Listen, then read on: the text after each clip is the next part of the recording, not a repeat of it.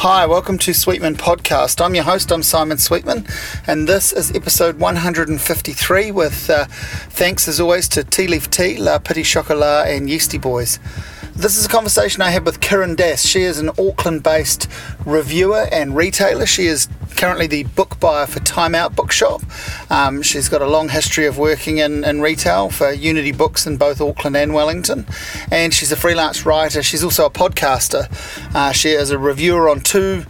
Um, main radio programs. She reviews books with Mikey Havoc on BFM and on Kathryn Ryan's um, 9 till noon on RNZ.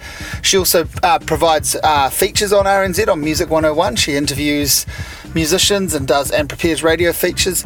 She writes for the listener, she writes for, for loads of publications and uh, she also DJs, takes records out to bars and gives them a spin.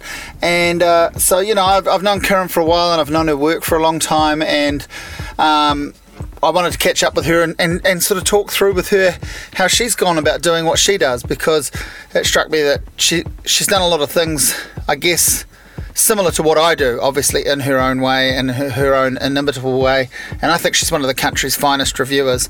And uh, I think we're sort of seeing that more and more in that she's being um, used to chair panel discussions and introduce literary events and judge competitions, as well as just the, the sheer quality uh, work that she's pumping out as a reviewer on radio, as a print reviewer, and, and the Paper Cuts podcast is, a, is on the spin off platform. You can find it wherever you find any podcasts. It's a must listen if you're into books. You know, that's what it's about. Uh, she's the co host with, with, with two other people of that show, and, uh, and they talk about all things books, lots of book reviews, lots of uh, gossip gossip from the from the book world. Um, so this is a conversation with me and Karen where we just we just sort of um, share some stories on how on how we've gone about things and find out I find out a bit more about her story, her background, and and. Uh, I mean, she sort of started off as a film reviewer primarily, but but now that's not really something she does. It's more um, music and books. Um, but she's a, a fantastic writer and and a great talent and great to talk to. So I hope you enjoy listening to this. This is me talking with Auckland-based retailer and book buyer and DJ and critic and reviewer and radio compere and podcaster Karen Dass. I mean, I wanted to talk to you for the podcast for a while, I guess because um, you do a lot of similar things to what I do mm. in, a, in, a, very different way, but including, and you're still involved in retail, but I had the thing of working as a reviewer and working in retail too. I've even worked in a couple of bookstores Borders. You yeah, went to Borders, didn't yeah, you? Yeah, uh, Lambton Quay. I did. Yeah. Yeah, and I worked at, it, maybe, I was going to say worse than that, but I worked at a Paper Plus. Mm, some Paper Plus. this was a shit, uh, this was okay, all right. I was going to say some yeah, yeah. great. No, this was terrible. This went out of business years ago and was rubbish. It was like your classic, classic little kiosk that really sold greeting cards mm. and erasers. Best, yeah, and bestseller, you know, new release bestsellers. Yeah. And magazines, and it was yeah, it was horrible. um, but uh, you know, yours is a. I mean, I was reading your.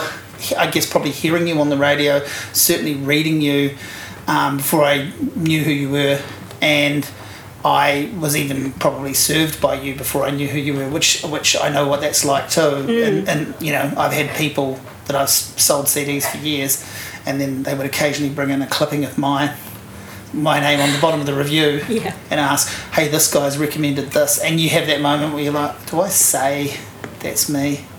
And did, you, did you always say if it no, I didn't you, always. You didn't. I and didn't. how did you gauge whether you would or not? I was like, I guess that happened a lot when I worked in a shop sole charge, mm. which meant you know I didn't have the person elbowing me and saying, "Tell them, tell them it's you," um, or them dealing with it and bringing it to me so I could make the call. I, I do yeah. get that do you a get lot. That? Do you still get that I a lot? get it a lot. Yeah. And I always tell them, oh, mm. hey, that was me. And yeah. I think it's quite lovely because yeah. they get such a thrill that they've come in waving their little bit of paper yeah. around.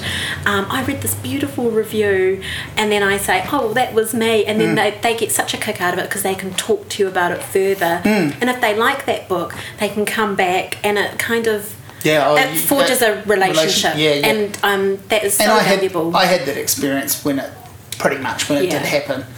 But you know, I'm I'm I'm a big ogreous man, so like I could sound like a dick going, yeah, that was me. You know, you might you might have better luck getting I think that was my thinking was like, you know, I'm going to come across like a fucking You don't want to puff yourself out. Exactly. Yeah. So, you know, and I quite liked the alleged anonymity mm. of working in a store. Mm. Uh, you know, it was I wasn't working in a store when I had my photo on stuff. That would have been a game over situation. Yeah. But this was back in the print days. Well, yeah. when I um, used to be the film reviewer mm. um, for Sunday Star Times, mm. um, more than one person actually said to me, "Oh, I've been reading your film reviews for a really long time, mm. um, and now that I've met you or know who you are, I'm really surprised because I thought Kiran Dass was a grumpy, middle-aged old man." and instead they get this little girl. It just didn't quite. Yeah, um, yeah. I had that. So I had that. At, uh, who, t- who did I meet at Litcrawl? Was it um, Emma Neale or someone? Oh, yes. like, and was like, "Oh, you're Simon Sweetman. I thought you were really old." and so I had that just last year, and I was like, I am really old. That's like, funny, isn't it? Yeah. yeah. yeah. And she's like, No, no, I thought you were like sixty or something. okay. And I was like, I was like, well, Sundays I am, you know. Yeah. Um, yeah, it's it's it's it's a funny world, and yeah, because you've you know, I mean, you've covered film. Obviously, you still regularly cover books, mm. and you cover music, mm. and um, and so working in a bookstore yeah. there is that overlay as well that, that yeah. overlap of you get people that come into a bookstore that just want to look at the music and film books yeah yeah. yeah, and it's um I think being a bookseller is very it's quite public. I mean, mm. the way I view it is that when you're on the shop floor, you're on stage, mm. and um, yeah, so you're always talking to people and building relationships mm. and having that kind of um, yeah. So you mentioned Borders. What did you think of Megan Dunn's Tinderbox oh, book? Oh I absolutely yeah, loved it. Yeah, I, I had. I mean, I had to. I was interested in talking to her anyway, but reading yeah. that book, I had to podcast with her because of uh, you know, particularly the outright naming of borders. It, mm. it, was she was describing some of my days. I bet she much. was. Yeah. And then I, and but I you know I had that thought as I'm sure anyone who reviewed it and read it did that it's sort of a bit like high fidelity. It, yes. it was that universal yeah. experience for someone yeah. in that industry, but yeah, it actually gave me like quite creepy, cringy flashbacks. Well, even I mean, obviously, I don't we've not worked at Borders, but mm. you know, working in the book trade, so many recognisable mm. crack up moments mm. um, mm. in that book that, um, yeah, really, really resonant and mm. really funny. Um, yeah, mm. yeah, loved it. Very clever and writing from a really interesting angle. Um, really well done and almost like such a simple idea yeah, that I sort of thought, why don't I think of doing oh, totally. this? Or, you know, yeah, yeah, yeah, but yeah. of course we couldn't have. It was very much Megan's singular idea. Yeah. It's uh, it um, it was like a really great non-fiction novel, but it was more than just that. Absolutely, yeah, it yeah. was its own little take on that or something. Yeah. Like it was a genre to itself. So smart. Yeah, it makes the uh, mermaid book hotly anticipated. yeah, it was funny reading Tinderbox and mm. knowing Megan. Mm. Um, when I was reading it, I could not not hear her voice. Mm, I mean, you mm. know, she's got yeah. know, that voice, and I could yeah. just hear her kind of narrating it. Yeah. It was so um, very present. Yeah. Uh, yeah, I must go back. Having met her, I must go back and read it again yeah. for that because talk. I love talking to her. She's such a clear thinker and mm. super smart and very funny, very, very sharp, funny, very, very sharp. quick. Yeah, yeah. So hopefully she's listening to this. uh, she's getting all the plugs. Um, so well, let's go back because I. I mean, I know you. I've met you before. I've um, we've corresponded. I don't know you super well, but I know your work. Um, but I want to know where you grew up and how you found your way into mm. these various worlds. Um, kind of weirdo niche worlds. Yeah, well, exactly. But you you've you know, done the mature, sensible thing of having a real job, I suppose, on, on the side. But being a shop girl is a real job. Is, is it not? I mean, uh, Steve, what is a real job? Steve Martin wrote a book about it. Yeah, yeah, it? doesn't that doesn't that validate it? Yeah, yeah, yeah. So you you're up this way, but not in Auckland. You grew up in was it Ngaruawahia? That's right. Yeah. yeah. So I grew up in Ngaruawahia. Yeah. And um, I, I knew nothing about that except for the festival. Yeah, the Great Ngaruawahia yeah. Music Festival, yeah. which was actually on my um, grandfather's farm. Oh wow! Yeah, okay. yeah, and uh, my dad. Um, well, my dad and my mum, and two of my sisters. Well, maybe three of no, three of them. All three of my sisters were alive then, but very small. Mm. Um, and dad took um, he had, he's really into Super 8 and um, had his own kind of facility to kind of um, develop film and um, he did photography as well and he took footage of Black Sabbath playing mm. um, on Granddad's farm and it's really funny because it's off the burning cross. You know, they they have this burning yeah. cross, but it's really funny because apparently it's like it was a really dungy kind of makeshift, mm. hokey kind of um, prop kind of thing, um, which looked, you know, like kind of amazing. Mm. The impact of this cross on in flames, but um, was actually in real life quite dungy. Mm. yeah, mm. yeah. So I grew up in Ngāruawāhia. Yeah, yeah, and um, went to primary school there, but I went to high school at Hamilton Girls High. So I used to catch the bus every day. Mm. Yeah. When did you find out about the the festival and the the fact that the footage existed? Like, when in your oh. life did that mean something to you? Oh, I always knew about it. Yeah, I was going to say, was yeah. there a family, obviously? Yeah, absolutely. One of the family yeah. stories. It was one of the family stories, and, yeah. you know, going. How could it um, not be? Yeah, going to, you know, visit my grandparents. You know, they had the poster, um, you know, that really iconic image of the mm. Great Ngāruawāhia Music Festival, the guy with the little guitar and the really cool looking, makes Ngāruawāhia look so cool, kind of like this yeah. paradise, which it really isn't at all. But Well, it's quite an amazing thing to have had happen. I mean, I particularly with like a giant international headliner yeah. oh, like Black Sabbath. Yeah, that's right. The, yeah, kind of the still at the height of their yeah powers. Absolutely, yeah. and um, and you know, the best of New Zealand bands at the yeah. time, and and having Sweetwaters in, yeah. in as well. Yeah. yeah, so definitely always aware of that. But um, my sisters were hugely into music, so mm. that was pretty definitive for me. And they're a lot older than me, so they're 15, 13, and 9 years older. Right. So, yeah, it was really hard to not absorb. Mm.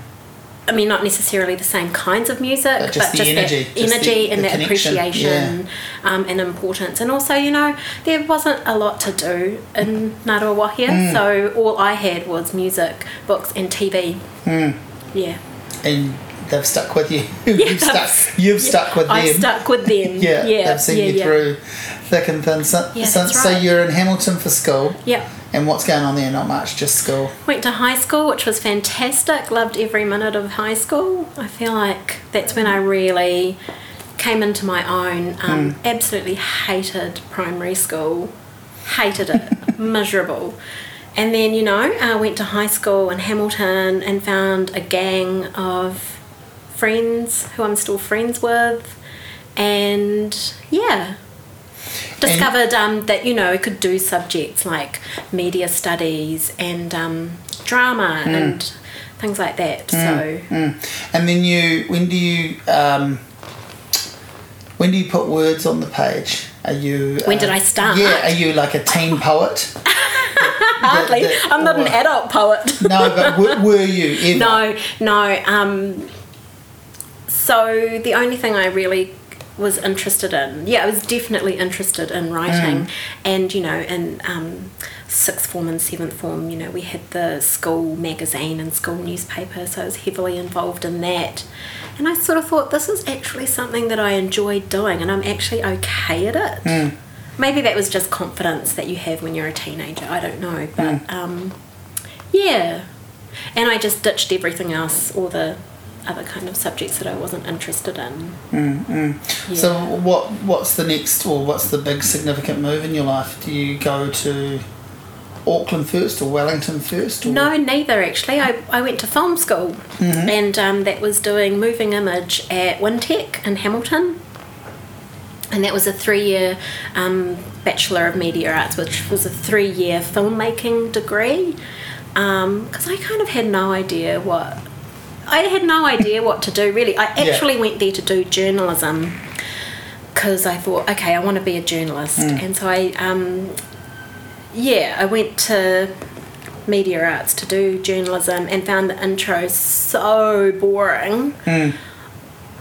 Deathly boring. I hated it. It was yeah. so square. Yeah. And the people were so square and I just I just couldn't connect with it, and mm. so, but I really loved doing moving image, and you know, loved film, loved cinema, yeah. and um, but I'm terrible with technical stuff. I'm just not really technically minded, so I can't believe. I think it's the collaborative mm. um, nature of film you know that I was able to kind of ring in people to help me with yeah. that stuff yeah um, like editing and sound um, and camera operating um, quite a different time then too mm. for um, moving image I mean it's come a long way since then yeah yeah but um, yeah, so I did that for three years, and then when that finished, I had no idea what I was going to do because yeah. what are you going to do? Um, and then was lucky enough in the summer holidays to get a phone call from them, and they said, "Hey, your um, marks have been shit hot, and we'd love you to come back and do some teaching." So I did that for about three years, which was cool. Mm, mm.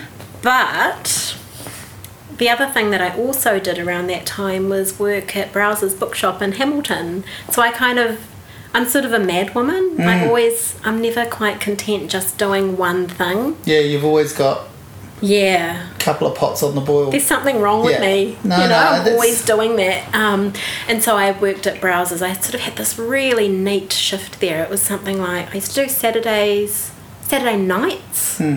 and sundays. I worked yeah in the evenings which was lovely. So that was my first bookshop kind of moment. No i understand. I mean I, I when i think about it i've never had just one job. Mm. i've never ever just had a job. The odd times that I have, I've been bloody miserable. Yeah, yeah. I don't know what that is. And I, yeah. I mean, it's funny because in in a way, we. I say we. I think it's probably the same for you as me. You, we end up in a way becoming a little bit defined by what people seem to think is our job. Mm. You called yourself a shop girl. Yeah. Um, both sort of self-effacingly and fondly at the same time and yeah. and other so other people are allowed to do that and you're known for being a reviewer and it's been the same for me but but I want to do more than one thing because I think I, I always hate those conversations at parties where people just talk about their job. It's like, mm. haven't you just been there? Mm. not that what you were just doing? Yeah. Like, I, and also, I never, I, when I catch up with my friends, like my wife's always baffled afterwards. Yeah. She's like, "Oh, so what are they doing for a job now?" And I was like, "I don't know." Don't know. Like I just spent, I just spent twenty hours with them, and it never came up. You know, like yeah. We talked about Pulp Fiction or something stupid like that yeah. instead, you know, and how many times we used to watch it or whatever. Yeah. That is way more interesting. I think too that, you know, a lot of the things that I do inform each other. Mm-hmm. So, you know, being the book buyer here at Time Out, mm means I'm always working in advance. I'm always working months in advance about what books are coming out, and that knowledge is so invaluable in terms mm. of my writing. Um, yeah, yeah. Yeah. Um, oh, but also while I was teaching at Wintec, I my first kind of proper regular writing thing was doing the film reviews for Nexus. Oh yeah, which yeah. was the um, is the student yeah, yeah. publication, and I had a weekly column in there where I would just write about films. Yeah.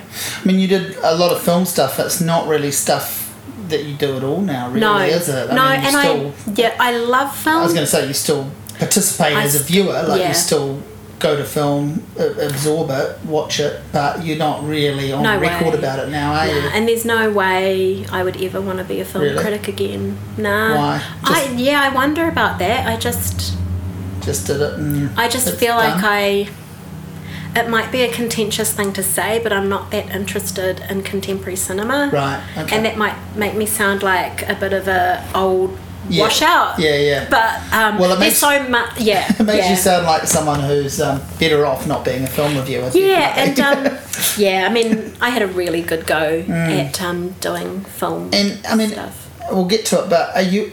It strikes me you're a little bit like that with music and that you're more interested in covering the things you want to cover. Than, yeah, yeah. You know, than than being that put on assignment to, yeah. which doesn't happen as much now, but no. to go and see Taylor Swift if that's not what you want to do. No, you, have never. And you have you? I mean, were you ever really put in that position? Yeah. Oh, yeah. Totally. Yeah. So, um, it's jumping forward a bit, mm. but when oh. I was um, full time freelancer, I did a lot of music writing, and I would just mm. review what I was sent, and um, a lot of it would be crap, and I would say so. Mm. Um, Where were you publishing those? Oh, so I did music reviews for the Sunday Star Times. Yep. And Real Groove and Rip It Up, Mm. um, Groove Guide. And did you review music for the Dominion or Evening Post ever? I feel like I saw you. I mean, you did some stuff for the Dom. Yeah, I, yeah, I, feel did. like you did. I, no, I, I definitely did some stuff, stuff, for the yeah, Dom. yeah. I don't know if I did music for them. I honestly can't remember. I feel like I. I know I did books. There. Yeah, yeah, yeah. I but- definitely did books for them. Mm.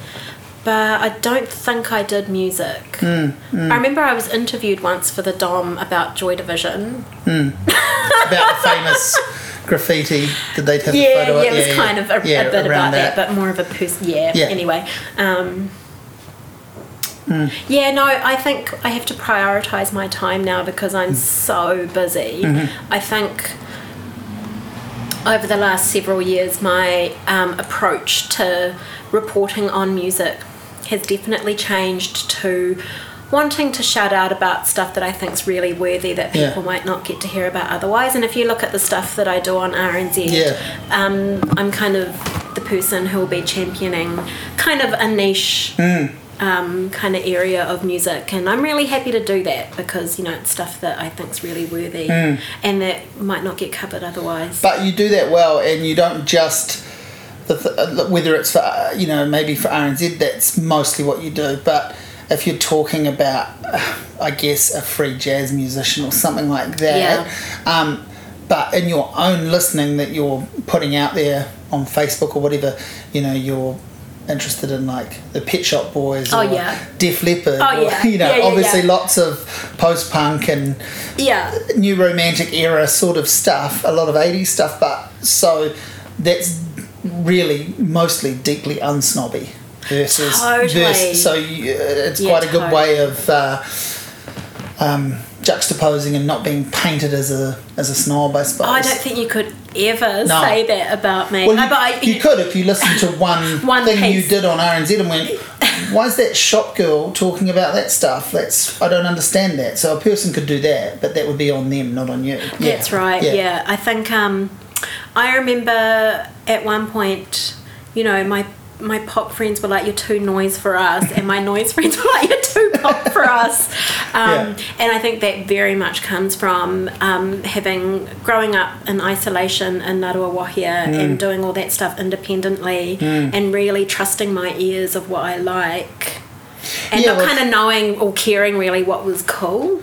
I was going to ask how you find your way towards something like the Dead C or what you know whatever it is something I don't know um, whether that's a good example but you know something that's ever so slightly off the off the pop music path Yeah. um, how, do, how do you find your way to that stuff I think it finds me. Yeah. Yeah, I think Yeah. it finds me. I don't know. um, well let's let's go back to so you're a film reviewer and you've done film school and you're teaching and you're working in a bookstore um, but you just we jumped forward to how you were suddenly freelancing for all sorts of people. We've got radio stuff to talk about. I'm interested in how those um, you know so i'm aware of a lot of that stuff but i'm obviously not aware of um, how that all happened and how those Yeah. relationships were formed. And you know d- is it a combination of i imagine it's a combination of you doing a bit of a hustle and asking to do some things but also uh, eventually or at some point people start coming to you Yeah, a bit of both. So Yeah. I guess the real turning point was kind of teaching, doing that film column for Nexus and working in the bookshop. And then I thought, I really like this writing thing. Yeah. So I did, um, applied for journalism school at AUT, Mm-hmm. which is, you know, that's kind of it really. Mm. that's that's the best one of the best courses that you could do. And Mm. so i moved up to auckland and did the one year graduate diploma in journalism. And after that got a job straight away at the star times sunday star times. And um, freelanced. Oh it's once i left there i freelanced for them um, as their film reviewer and doing interviews and music reviews and then just went freelance um, in general. And i guess doors opened having done that course because as soon as you said um, I don't know what it's like now, but whenever you'd say to someone, "Oh, I've done this course or I'm doing this course," um, they would instantly, you know, be interested and mm. want to give you work. But also, while I was doing um, that course, I was freelancing while I was there. So I was kind of writing mm. for Pavement. Yeah. And I was writing for Staple, which was in Wellington. So I was working and building mm. up um, a portfolio. Staple was a cool yeah. magazine. it was it? cool, eh? Yeah, yeah, I did some that, stuff for them. Yeah, yeah, yeah. yeah. Um, Cass. Yeah. Cass Williams. Yeah, yeah, yeah. yeah no, they had cool. a really good um, idea. They had a yeah. really good um, product. Yeah. And um, and uh, and obviously you just wouldn't get that off the ground now at all. But I know, a different a, time, eh? They had a good enough run with it, but it yeah. seemed to finish a bit prematurely. I know, I feel like, like that too. Yeah. Sort of hitting its stride. Yeah. So yeah, gathered quite a good portfolio. Yeah, yeah. So when do you move from? I mean, print. You know, each print thing. I'm, I'm, I'm thinking about for myself here. I'm sure it's similar for you. Um, each print thing is exciting. Each new venture mm. is kind of exciting and a bit nervous. You get a new mm. editor and you yeah. think it's basically what's the dynamic that's here? That's right, and it's basically yeah. assignments, and you hope you get an A kind of thing, yeah. or a C will do. Like it's just like that. It is. And um, you know, if you some give you heaps of feedback, some don't. Rah rah rah. So each time you get a new kind of project, it's exciting, but it's still just writing. When do you make the jump to? I guess speaking on radio and how do you find that as a oh, different yeah. medium?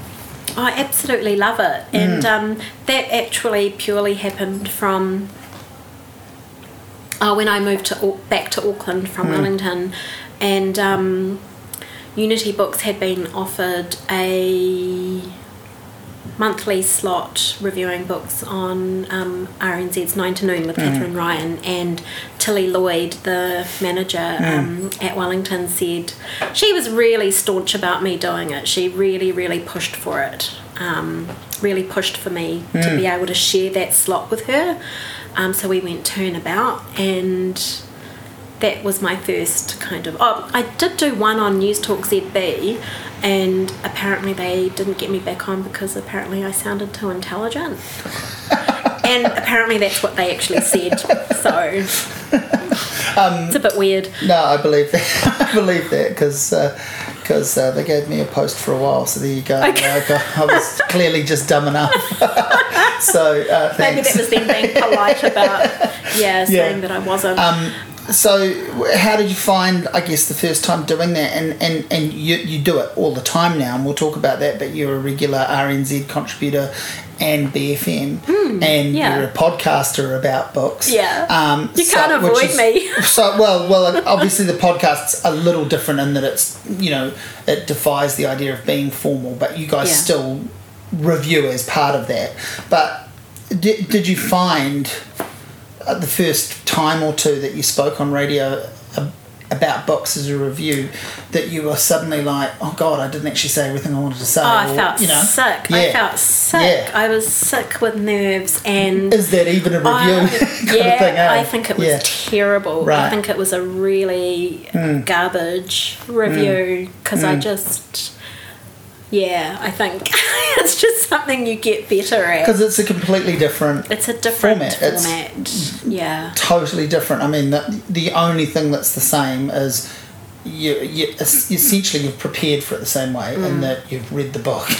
you know, that's yeah, about yeah, it, yeah, or whatever, or you yeah. listened to the album. Yeah. Because I remember when I did CD reviews on Good Morning TV. That's right, I remember that. well, I remember you doing Good right, Morning yeah, well, CD the, reviews. Yeah, the yeah, only yeah. reason I did it was, well, was for a paycheck, obviously, but the experience of well, this is completely different. Yeah, you know, this is it's good so to different. push. It's and, really good to push yourself. And at the end yeah. of the first year of it, my, my parents were like, we recorded every single one and we've had them put on a DVD for you and it's like that's lovely. I'm, I'm never, never gonna watch it. never watching that. Like there's enough distance now my son might look at it one day for a laugh but um, you know how horrifying particularly the first year. Yeah. Because it took so ages green. to get yeah. you know even half pie com- not good at it but just comfortable with it. Yeah totally. And I uh, and then you know I, it's different again with radio. There is a slight relax in that mm. you're not being seen but it's still you're live on air. Yeah. Um, actually, and how I started doing because sometimes I produce um, as a contractor mm. music mm. pieces for RNZ, mm. and that happened completely out of the blue. Um, one day, it must have been 2012, and I got a phone call out of the blue from Emma Smith, who was the then host of um, Music 101. Mm. And she said, Oh, hey, like we were just talking about who we might like to do some shows for us, uh, pieces for us. Would you be interested in interviewing someone? And I said, Yeah, yeah, I'd love to. I thought that was the coolest thing, mm. you know, like it's great to be asked to do something. Mm. And I have to confess that I got so crippled with anxiety about it that I, I actually rang her up and said, Oh, I'm really sick. I can't wow. do it. Wow. I can't do it. She said, Oh, you sound terrible. You need to do a salt gargle. Um, take care. And I felt so bad, but I couldn't do it. Mm. Um, and I how, just said no. When you say you couldn't do it, how, did, how far did the idea get off the I ground? Had, oh, I might have rang her the next day. Yeah. And it would have been one of those last minute things yeah. where it was sort of like, yeah. Can you interview somebody tomorrow? Yeah. Um, and, and I just kind of freaked out, thinking, ah, I don't know yeah. what to do. Um, and then I got over myself yeah. and just did more. Mm. I, I, did it, and the more you do it, it's mm. fine. Mm. Yeah. Who do, who do you? Um, how different is it? Because I've done this a tiny bit, but you've, I would say you've done this far more than me. How different is it for you interviewing a writer to a musician? Is it vastly different in your approach beyond? No, no. You you, no. treat it the same way. Yeah, I mean, I mean obviously yeah. you've got your preparation, and your yeah. preparation is fundamentally different in its medium, but it, you're going through the same steps. Go through the same steps, yeah. and you do your research. Um, you're just so you don't you're just a... researching a different media. You know, yeah, like you're yeah, reading a book or um, listening to a record. Um, but yeah, I sort of approach all my research and preparation probably the same way. And yeah. so you don't have a particular preference over speaking to musicians or writers. Oh. It's about the person. It's and, about probably and, the person and their craft and the, and the work and yeah, their work. Yeah, yeah, yeah, for sure. That's a good question though. Um, yeah, I just wondered because you, you really have done loads of both. Lots of both. Yeah, eh? yeah. Probably like talking to musicians a little bit more. Mm. Yeah.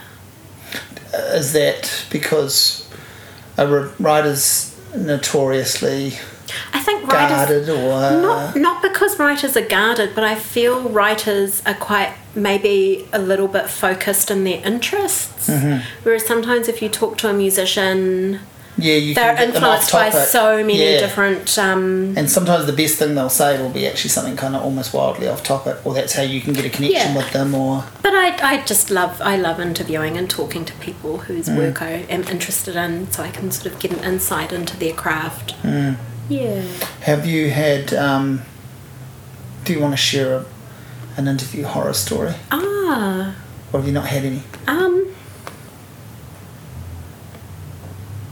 Because you even have those. Yeah, I mean, I, I got off the phone with someone once, and the, the publicist said, "How was that?" And I said, "I don't think that was very good. That was fucking awful. Yeah, like, that wasn't yeah. much fun. Yeah, but the job's done. Yeah." And then they messaged me back later that day and they're like, oh, he loved it. It was his favourite interview oh, of the that's session. so nice. I, no, but it, and you know, there's no way to tell that story without it sounding like some sort of humble brag. But I don't ah. mean that. It's just like that's how it was different news it is. to you. It was, t- it was news yeah. to me, and it, yeah. yeah, and it was like that was John Mayall. Oh so yeah. it's a pretty random person, it but yeah, it was just he had apparently actually said, oh, it must have been his last one, maybe for the day or whatever. But yeah, you know. I think I've only actually ever had one. I mean, I've interviewed a lot of people mm. and I think I've only ever had in that whole time one group that was a local group and they were so fucking rude to me. God. And I was sort of like, man, your music is actually garbage. yeah, yeah. And, and I'm getting... asking, and I've taken the care to ask you really Thought insightful, out. thoughtful yep. questions Researched. that I think you would be hard bloody pressed to be asked by anybody else. And you're gonna get good coverage and, if you're not a dick. And you are like so cool that you haven't mm. even taken your sunglasses off. Oh God. It's like, can you be that more cliched? Yeah. And that was quite telling to me that, yeah. you know, like that professionalism, it just wasn't there. Mm. Um, you you speak to someone from around the world that's worth millions yeah, of dollars exactly. and they're amazing and they turn up and do it and, you and you probably keep in touch even what, yeah you know, and you, just, you almost want to shove that in the face of I those know. dumb of those dumb punks and say that's how you do it like yeah. that's how you should be like that was interesting that's yeah. what you should aspire to I thought that was quite an eye-opening um, mm. thing I mean I don't care but um, yeah and I remember once, you know, I interviewed.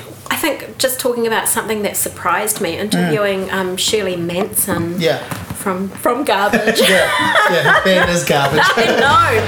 And um, I just said, oh yeah, I'll talk to her because yeah. I knew that she was into cool stuff. Yeah. And anyone who knows me knows that I'm obsessed with Scottish post-punk. Mm-hmm. And she was growing up in Scotland in at, the time. At the time yeah. And I remember talking to her, and I just said, oh hey, oh, some book had come out, or some mm. Something had come out, and I said, oh hey, um, you know what do you think of these bands? And I mentioned Fire Engines, the group that mm. I really like, and she just bugged out and she said, You know what, you've really touched my bloody heart. Um, they yeah. were so important to me. And wow. we just had this great conversation. Yeah. yeah. And it ended up being such a fabulous ex- experience. And I just had so much respect for her. And then the publicist, I mean, publicists never do this. Mm. I don't think a lot of them aren't actually very personable mm-hmm. and don't have very good email manners no, or not they're not very polite or no. you know don't even know how to write an email not a lot of all. the time not you know like actually quite useless yeah yeah and um, the publicist said oh shirley just said that was the best interview that wow. she has ever done yeah. and she was so thrilled wow yeah yeah so that was that super was cool really to hear cool eh? like yeah that's amazing.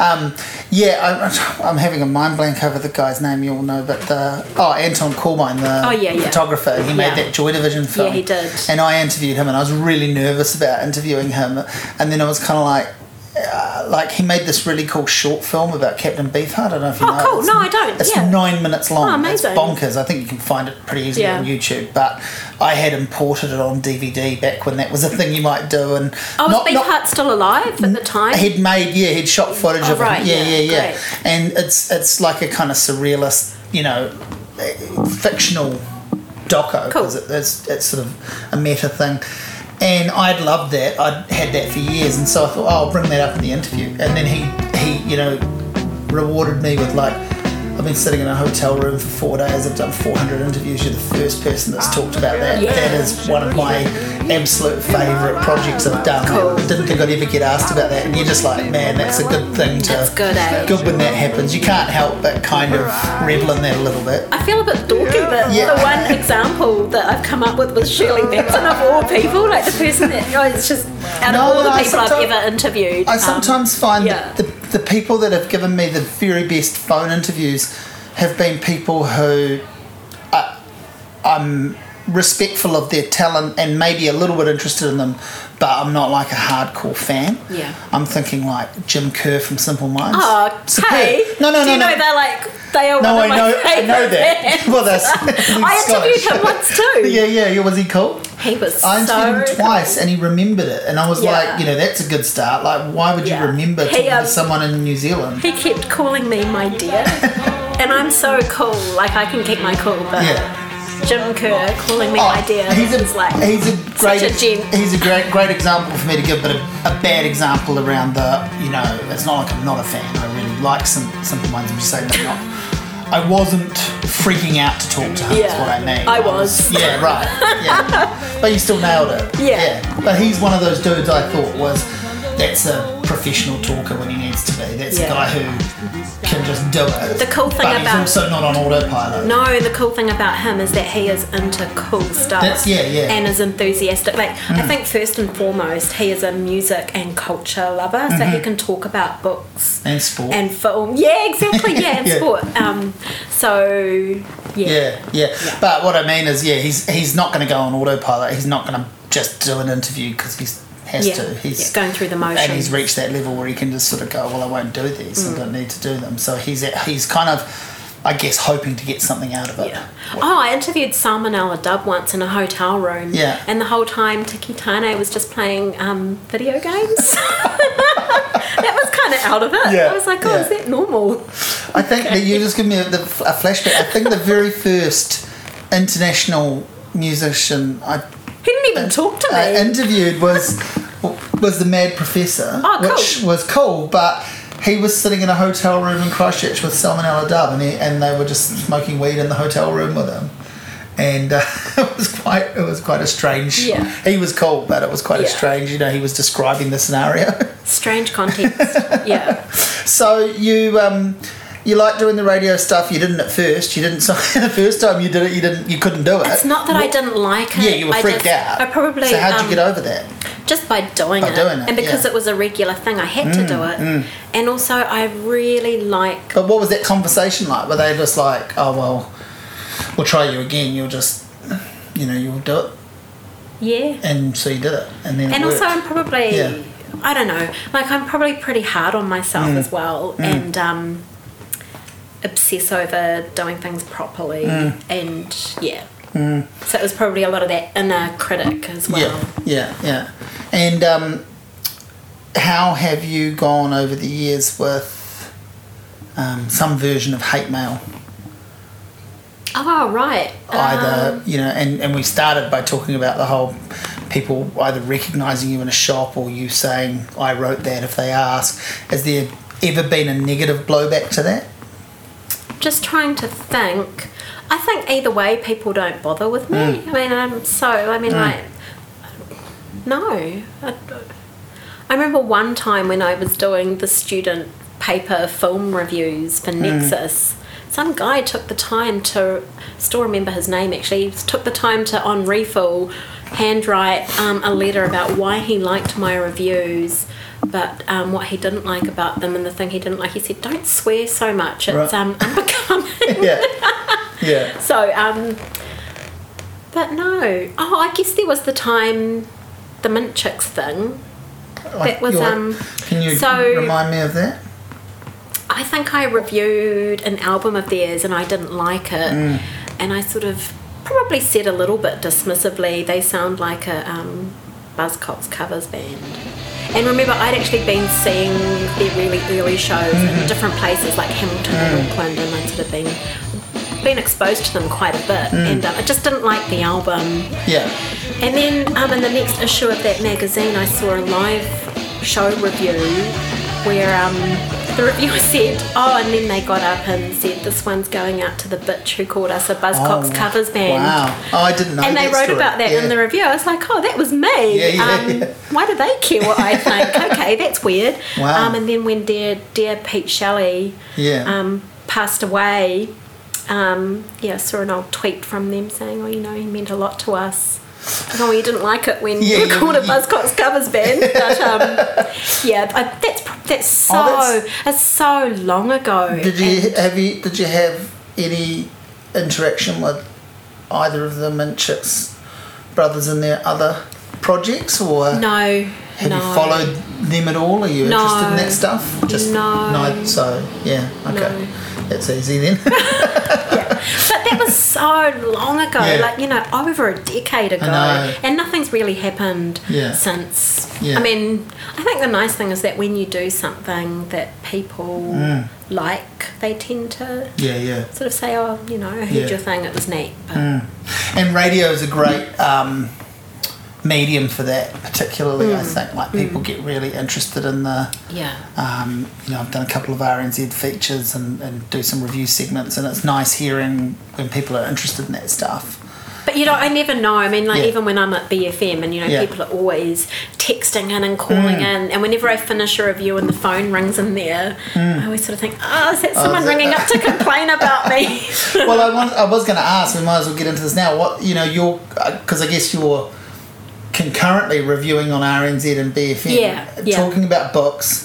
Yeah. Um, but they would they are well, I know because I've heard them. They're very different types of reviews, and how easy is it to to switch hats? I guess in both cases, you've got a very strong but different radio personality that you're interacting with. So they set the tone. Is that kind of how that works? Yeah, and also different books Yeah. as well. So, you So- know, when I'm looking at books to review, I sort of think, oh, that's a BFM book because usually it's music Mm-hmm. Yeah, yeah. Um, or culture related. Yeah. It's a lot more informal, Yeah. quite chatty, um, and can go on for a little bit. Yeah. Whereas, you know, um, at RNZ, it, you don't know how Yeah. much time you're going to have and you have to Yeah. try and fit and communicate as much information as you can because you don't know if they're going to cut you off in four Yeah. minutes or give you seven. or jump to breaking news.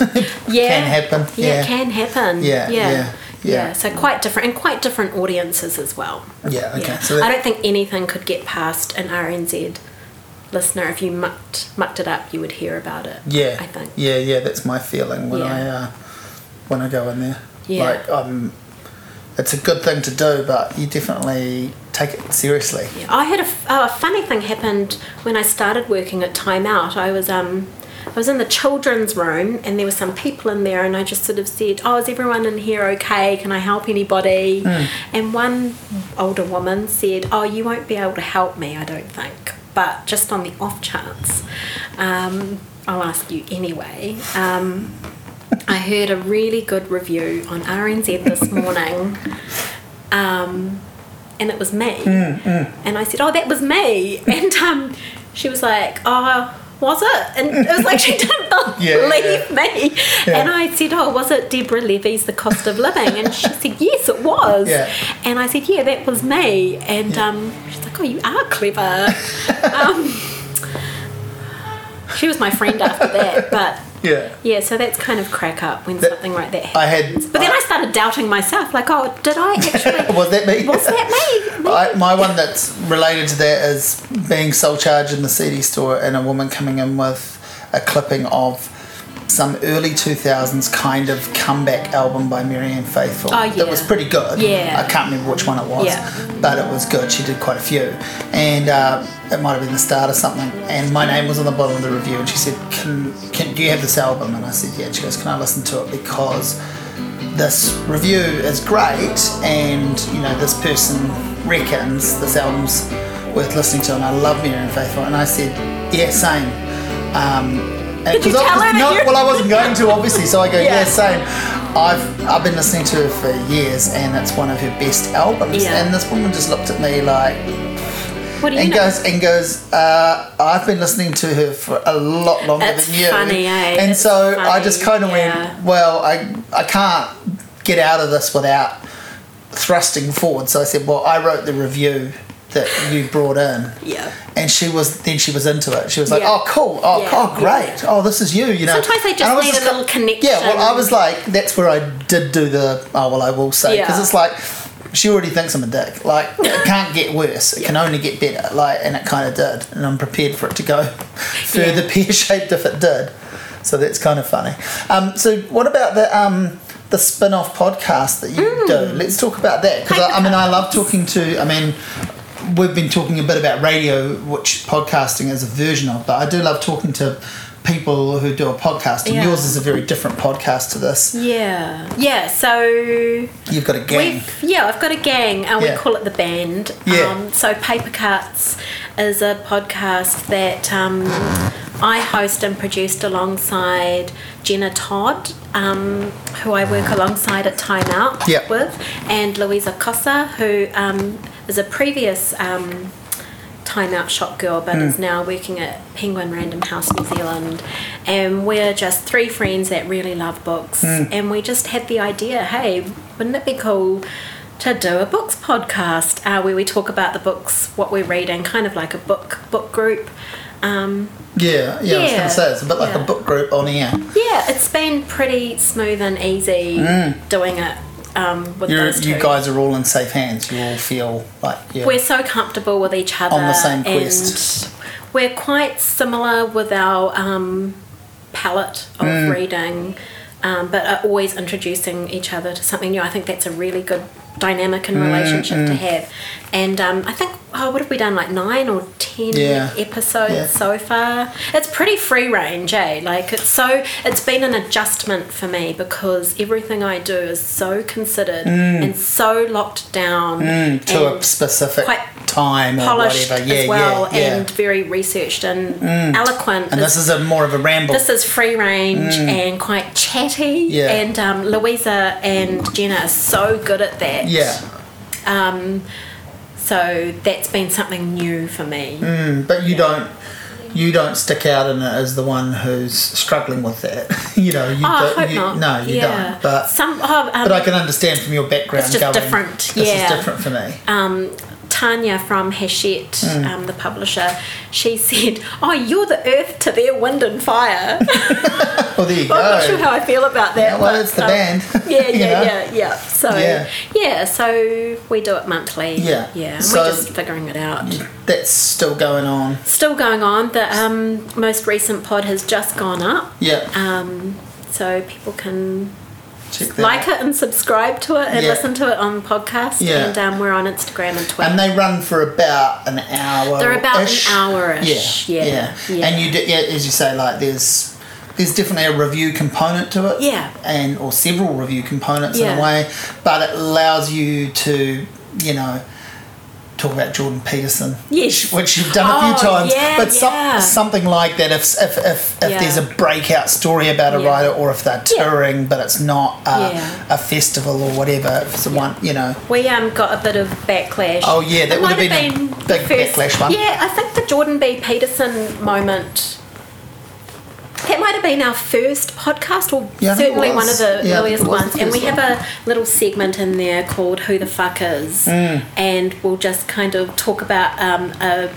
a, phenomenon in publishing. Mm. You know, some author. Mm. Um, or book or, or a trend mo- moment, or, yeah, yeah. or moment, and Jordan B. Peterson's Twelve Rules for Life um, was just going gangbusters. And we just sort of looked into who he was, and he was um, in that slot. And people must just have him set up um, on their search alerts. yeah, and yeah. When it went up on Twitter, all these people just attacked us for it. And I think one of the best ones was um, some guy tweeted and said, You can hear the toxic femininity seeping through the cracks and I just think that is the most disturbingly yes. visual, evocative kind of statement. Yeah. It's kind of weird. Um, that dude's channeled his But then people were, yeah, people were saying, oh, they haven't read the review, uh, the book, but you know they're reviewing it, and we just had to point out this is not a review slot. Mm. This is us just talking about. Oh yeah, but good luck with that, right? Like, yeah, yeah. you know, like yeah. I had nine years of writing a blog and being told, you know, I read your review of such yeah, and such, I and know. it's like that was four hundred words. That was not a review. Yeah. Or that was two and a half thousand words and yeah. it was an interview yeah i read your review of such and such and you you just have to give that away yeah and let um, people decide that they're they've decided it's a review. Yeah, um, but we do friendly ones as well. Mm, so another, mm. um, I think another Who the Fuckers was someone that we really liked might have been David Sedaris. Oh yes, I think so. Yeah, yeah. David you definitely Sedaris did talk about him. Yeah, so yeah, yeah. Heard, yeah. and it's just us kind of yeah, the lowdown. Yeah, yeah, and yeah. we have a bit of a format, so we sort of start yeah. with book news. So it might be significant awards that have been announced, mm. or you know, like we did the Booker, or um, literary festivals around New Zealand, mm. and then we each do um, book reviews of what we've been reading. Yeah. and sometimes if we've all read the same book, we'll do a um, deep dive, like a, a book review where we're all talking about it. Mm. And then we do a little segment at the end, which is um, books. So it could be a TV show, film festival, or record, or just something that we're all in, that each of us is enjoying. Mm. Yeah. So I mean, you're very much describing, as you said at the start of the talk about the podcast, uh, a bit of a book group, and it strikes me your life is a bit of a book club in a way, in various but have you? Do you belong to an actual book club? How many times have you? Like okay, and yeah, exactly. You described it perfectly. and yet, I am not a member mm. of a book group. No, fair enough. And I never have. I'd quite like to be. But I understand but that. Like, nobody wants. no one wants you. Well, I don't know. Like I've never really been. I don't know. I'm just not in a book group. I love the idea of yeah. being in a book group. Well, I always get, um, oh, you must go to the music quiz, and it's like I don't think I've ever been to yeah. a music quiz either. Like I have a I've, couple of times. I've found myself in quiz teams at like fundraiser things for my wife's work, and when there's a music round, everyone stares at me, and, and I go, and I go, I don't listen to the radio. It's, It'll be, it's just going to yeah. be shit about what's on the radio, and I don't know what's on. Yeah, you know, exactly. I'm, I'm no better than anyone else. Yeah, yeah, yeah. yeah I understand so, that. So it's a similar sort of thing. But I think one of the nicest feed moments mm. of feedback that we've had from people about the podcast is that they say, "Oh, it's like being a member mm. or a fly on the wall at the best book group in town." I think that is the nicest um, well, kind was, of bit of feedback. I was catching up with the, I guess, the pre-Christmas episode just a couple of days ago, and I was thinking about it. Oh, we were all deranged from Christmas retail. Sure, sure. yeah. And uh, but but I was thinking about obviously knowing I was coming to talk to you, but I, I was thinking that you guys do a good job of. Um, explaining stuff and uh, but not being you know not assuming people don't know what you're talking about, but Yeah, also cool. explaining it in case they haven't, because that's, That's quite good. a tricky Yeah. line to walk. You don't want to, you know, ramble on and on about this book that actually loads of people have read, and you're spoiling it, or you're, or you, Yeah. you know, you're just rehashing what they've done. But at the same time, you want to sell people on stuff, uh, but you want it to be of interest, just like any review, really. You want to. Yes. You know, and so in your conversations on that, you do that well, I think. Oh, that's great to great know. to hear. Yeah. and because because there's some dreadful podcasts in that style out there like Do you mean about books or just or in mu- general? yeah topics like you know not not not just books but like um i started trying to you know i started i've started trying to find i mean there's so many bad bob dylan podcasts Ah. you could, you know, that's I found a really good one, and it's it's not like my main hobby is looking for Bob Dylan podcasts. But last year I was going through a bit of a, a reconnection with Bob, as Have you, you ever with listened to his radio show? Oh yeah, I loved it. I, but I arrived at that quite late. I knew uh, about it. And I, yeah. but last year I started listening to a bunch of them, and they were really cool. I liked them. I liked listening to them, like a whole group of them. I really remember- start to get in character. yeah, like follow the character. Yeah. I do remember being quite hungover on certain days at Hmm. Unity Wellington, and my coworker would play the Bob Dylan radio show for something like six hours. Hmm. Oh, God. yeah, that Yeah. was um, um, a real endurance test. yeah, yeah.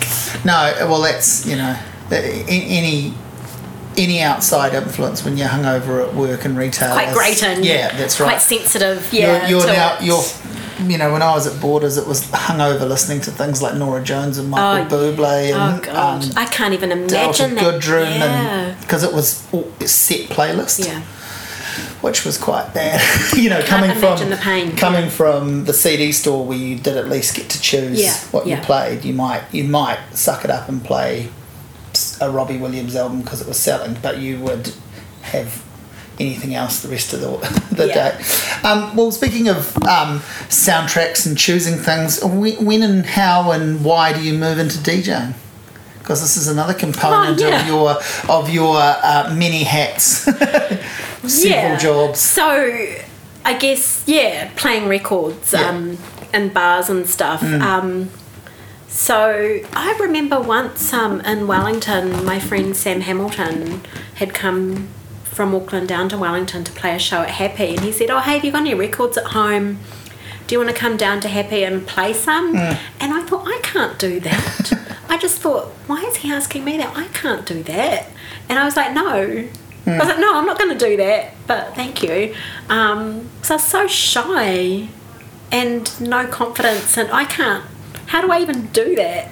Yeah. And then I remember my really good friend Stephen said, Do you know what? People don't generally care if you're flash and good at mixing or whatever. They Play just want to hear, tunes, yeah. they just want to hear some good um, Yeah. tunes. yeah And the first time I ever did it was um, at Golden Dawn in um, Ponsonby, which um, RIP, such Yeah, a massive gap. Um, Yeah. We miss it Yeah. so much. And um, got asked to play records there on a Friday night, and it was my first time ever. And I went from seven o'clock till two a.m. Mm. and it was packed because it was the busiest night, and it was fine. And I thought, wow, I, I Mm. did had, it. They had one of the best setups for playing records. I played records there once a year, once Yeah, or twice right. a year while it existed, just when I would come up. And um, it was such a great So great. place to set up, great staff to, you know, Yeah. they built a whole culture that it was Yeah. expected that someone, Yeah. well, several people a night were going to come in and play records and they had you doing shifts and they paid you.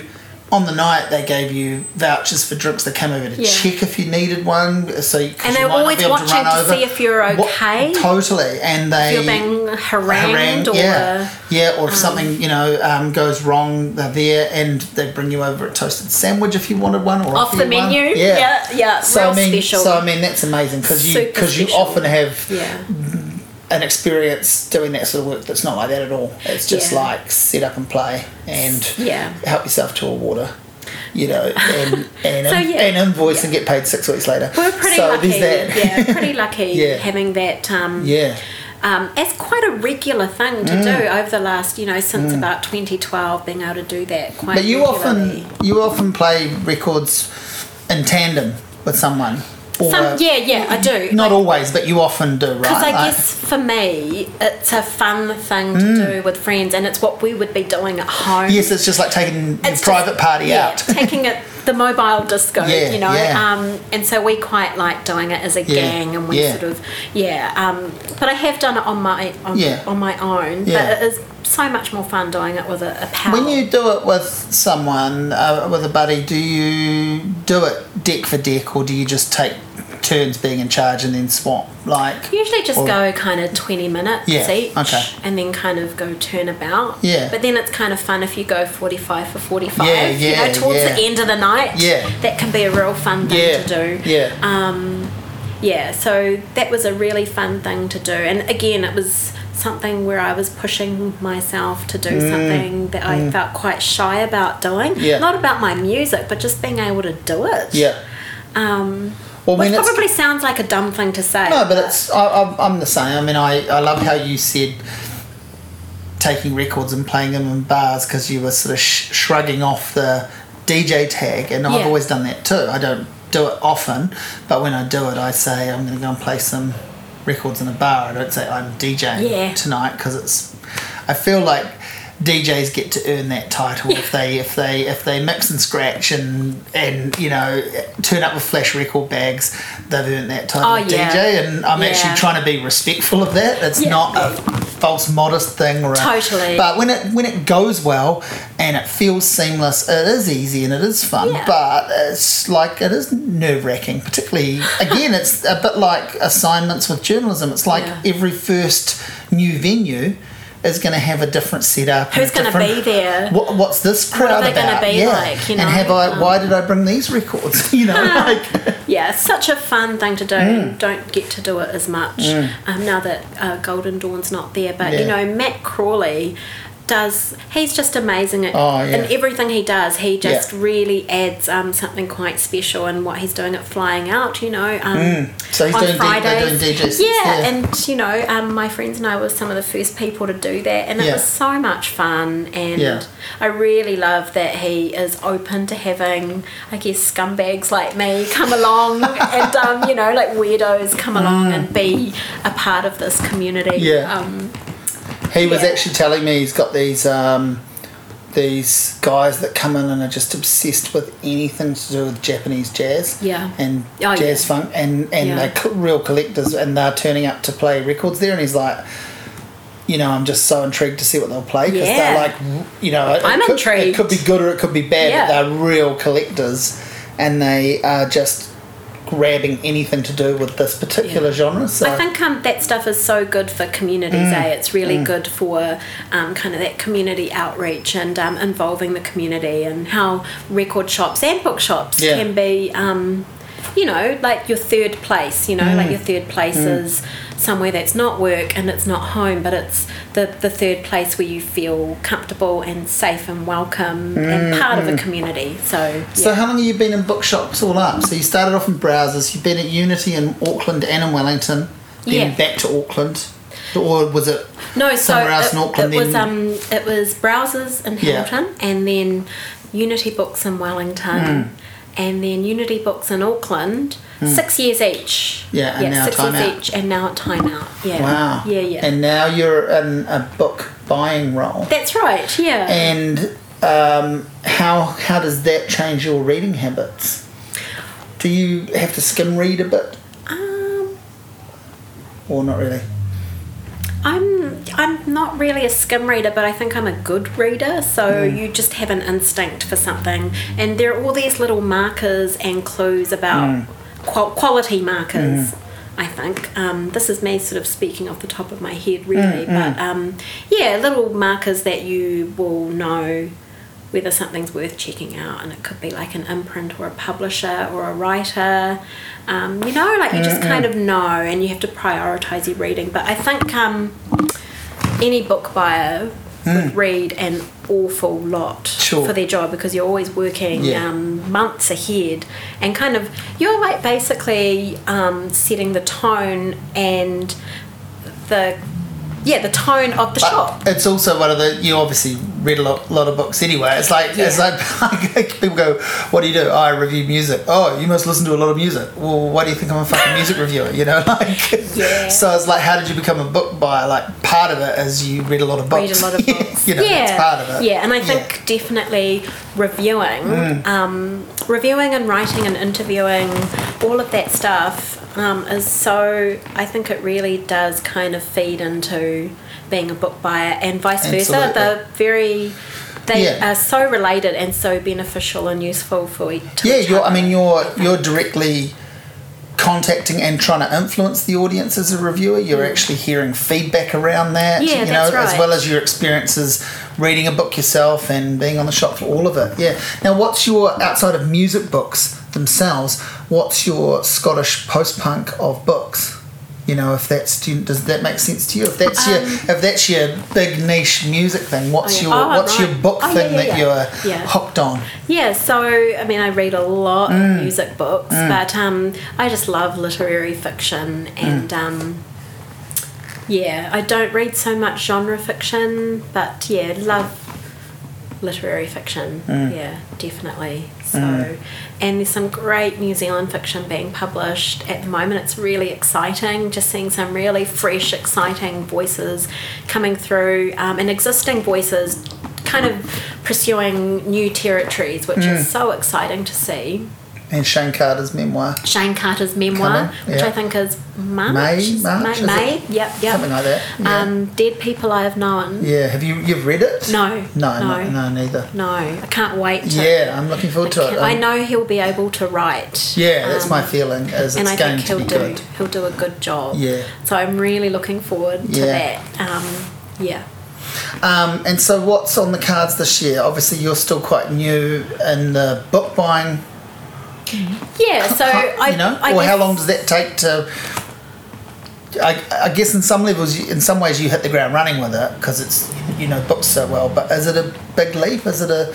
No, I think the biggest leap was just starting in a different bookshop sure, because it's a yeah, different um, yeah. different spot Market, in Auckland, in different punters. Yeah. Um, yeah, so moving from the CBD to quite a suburban, mm. um, inner city kind of mm. bookshop. Um, but you know, I did do a bit of buying in my previous mm, roles, mm. so mm. and was always kind of a few steps ahead yeah. working in advance yeah. as well. As a reviewer too. As a reviewer. Yeah, yeah, yeah. As a reviewer, yeah. Um, but last year was a massive year for mm. me because, you know, I started here mm. and then was a judge at the PANZ um, Book Design Awards mm. and then chaired sessions um, at three literary festivals. Yeah, wow. And that was the first time I'd done oh, anything right. like either of those really. So, so it was a year. demand now. Well, I was going to ask you what it was like doing the, you know, I had that, I know you find Nick Cave horrific enough anyway, but I had that horrific experience going to his completely oh, unmoderated Q&A. Yeah, yeah. What is it like being the person in charge, like in a...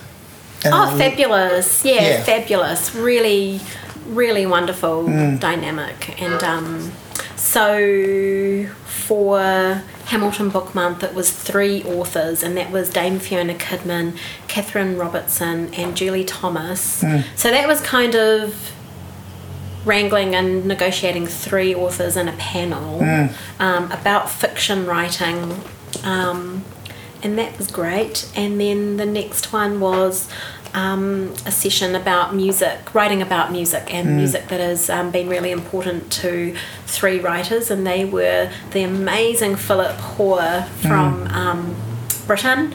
Who was just such a remarkable writer, and he had a um, beginning in writing for zines, and he was there at the outbrink of, yeah. of um, punk, and you know he sung on stage with Buzzcocks and Clash and yeah, wow. managed bands and he ran a little independent record label as well. So he was on the panel and Pip Adam and yeah. Chris Tse um, and Nick Lowe. So yeah, that was really cool. And then yeah. um, at Lit Crawl in Wellington, it was one author, which was really quite lovely, and that was Zoya Patel, an amazing um, feminist mm. writer from Australia. Mm, mm, so right. it was a big year so last yeah, year. three very different.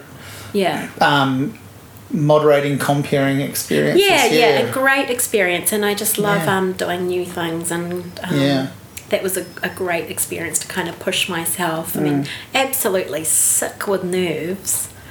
Um, and as well as judging the PANZ Book Design Awards, that was a new thing. Yeah, but. yeah. And you mentioned um, in the podcast Lit Crawl and how the how exciting yeah, it is. Energy. And isn't it amazing? It's it just every amazing. year it's just getting yeah.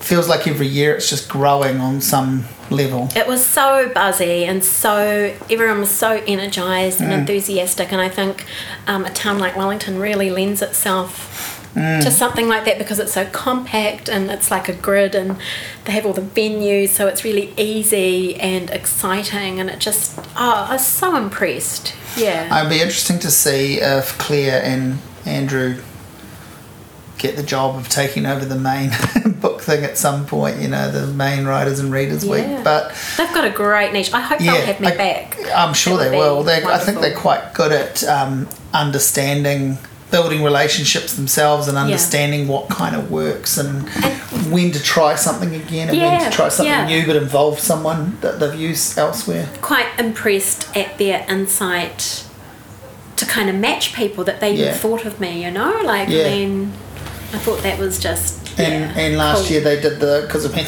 they did it all with a fucking about a five or six month old baby. I know. So they brought in a guest curator, which was a cool move. Yeah. Which was Chris Tse. That was Chris Tse, yeah. yeah. And so they just, that's leap of faith stuff all yeah. around, but it really worked well. It's like yeah. he understood, he had the right tone and j- jumped at it.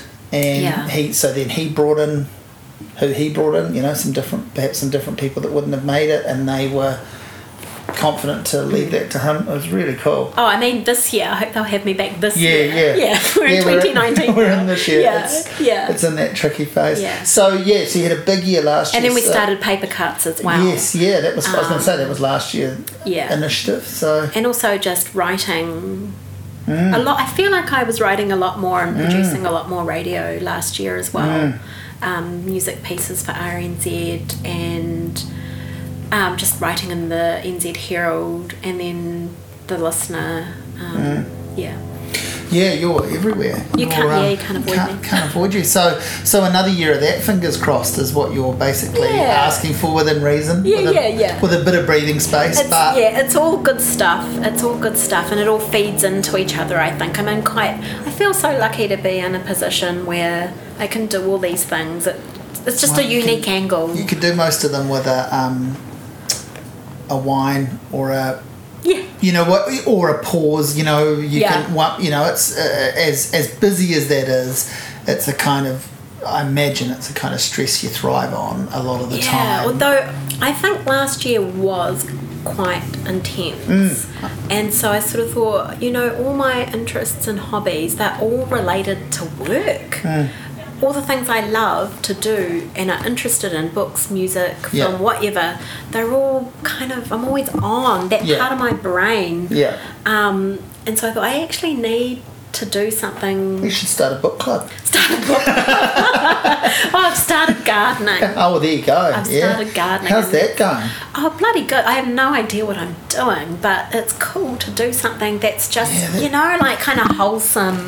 People love it as a, as a, um, a therapy and a, a mm, philosophy. I can see why. I can see why, but it, the the thought also repulses me. Like, oh, yeah, I, you know, I, I just that. think I can't do it.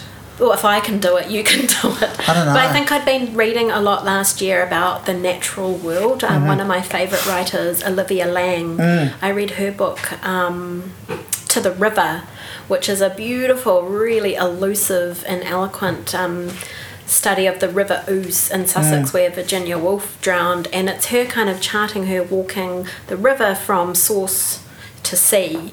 And the way she activates the natural world was so beautiful to me. And I also read Derek Jarman's Modern Nature, which was about um, the filmmaker mm. Derek Jarman, who um, bought um, a little cottage in this kind of barren area in Dungeness on the coast there and started this garden called um, at Prospect Cottage, mm. and the way I read them at the same time, and um, Olivia Laing, it turns out I actually interviewed her for the listener, and I told mm. her I'd been reading that book.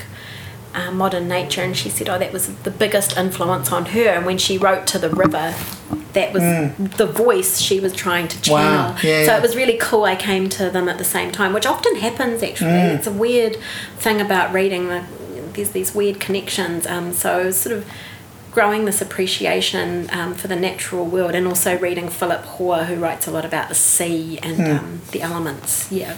Wow. Yeah, I think um, I'm glad you mentioned those books because I think in both cases it might have actually been your recommendation on, on your paper cuts, but they're both books I got out from the oh, library. Oh, fantastic! Didn't get to, but oh. have ma- marked them like I need to. There. No, but I've got to go back to them. Yeah, so do. You know, I that happens a lot. I, am across the road from the library, so I yeah. go in and get stuff all the time too put next to the bed, and then it sits there for a few weeks, and then it goes back. And I know, know all about the bedside yeah. book stack. Yeah, yeah. Well, yeah. I was going to say, how heaving is yours? It's pretty big. Mm. Yeah, mm. yeah, but um, yeah, there's just books everywhere. Yeah, yeah, books everywhere. But um, yeah, so that um, yeah, it was great reading. Great reading last year. Mm. Yeah. And so, what, you, what apart from the Shayne Carter, what's what are you looking forward to in the immediate months? Oh, in the immediate or months. You, um, or what do you want to plug for the store if you've yeah. got anything on? So, well? one book that I'm so excited mm. about is um, David Keenan's book, For the Good Times. And David Keenan is um, a Scottish based writer and I first came to his work through his writing in The Wire, right, the yeah, magazine. Yeah, yeah. Um, so he was, you know, a music writer, and he wrote a really great book called England's Hidden Reverse, which was about kind of weird um, music um, in England, writing about bands that I really liked, like Coil and Nurse with Wound mm. and Whitehouse. They were really definitive groups for me when I was a teenager. Mm. So I was living in Ngāruawāhia and listening to extreme music mm. like Coil and Nurse with Wound and quite, um, yeah, music like that that really actually shaped the way my ears are tuned in a way. Um, and then a couple of years ago, he wrote his first novel called This Is Memorial Device. And I, have you read it? No, no. So he has bloody cracked the rock novel. Right. He's done what no other writer. Yeah, because he's done it's it. a patchy. That's yeah. a that's a patchy domain. and he absolutely nailed it. Right. And it's oh, about. Oh, I'll have to read yeah, it. it's about this mythical group. Wow post punk group. So it's all post punk yeah. and um, just riddled with references to my record collection, right. basically. Yeah, wow. spoke to me called Memorial Device, this mythical group. So he's got a new novel coming out in February called For the Good Times, and it's set during the Troubles um, in Belfast. Um, yeah, and it is, I've read it and it's. Mm Oh, I know it's funny to say it in January, but I know it will be one of my novels of the year. Yeah, yeah. Yeah. No, that's cool. I've already found my best record of the year. What's that? It's the new um, Delines or Deline's album. Who's that? That's Willy Vlautin's. Oh, right, the writer. Band. Yeah, yeah, yeah. right, yeah, yeah. So, you know, yeah. he's got the Richmond Fontaine yes, band, yeah, but yeah, yeah, yeah, he's an amazing oh, novelist. I, I, really love his novels. Yeah. And I'm sure he's got a new one coming out this year. Um, probably. Oh, he put one out at the start of last year. He's probably got another one. I think so. He's. I keep I keep wanting him to release a book of short stories because I saw him do a reading in San Francisco a few years ago, and he he read. I, I love the novels, but he read these short stories that were amazing. Would work really well for his style. Yeah, and yeah. it was just like, and he was so great at reading them. And I know there's there's one that it's just on Spotify that you can check out. That's a spoken word yeah. thing he did. That's like 45 yeah. minutes.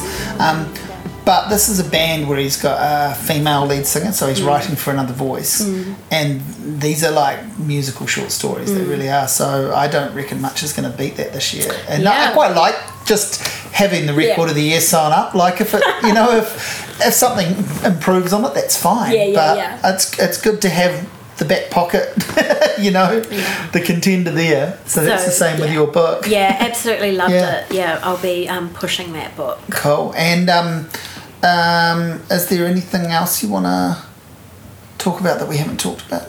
I think it's been pretty um, comprehensive wide, and wide reaching. Wide ranging. Yeah, yeah, yeah. Which is what I hoped for. No, it's been good. I've, I mean, I, I appreciate so much of what you put out into the, and you do it with a, you know, like, like a duck swimming on the water, you know, like. I think you mean a swan looking graceful on the top and paddling furiously the, yeah, underneath. Absolutely, no, no, it's yeah. it's you know no one's seeing the the furious paddling at all. But it's all very graceful and smooth. So, Thank you, Simon. You know, keep it up. Thank you. yeah, likewise. Yeah, yeah well, thanks. it's cool. Yeah, no, that's great. And I love, um, yeah, I, I really look forward to the Paper Cuts podcast. I really enjoy it. Great, thank you.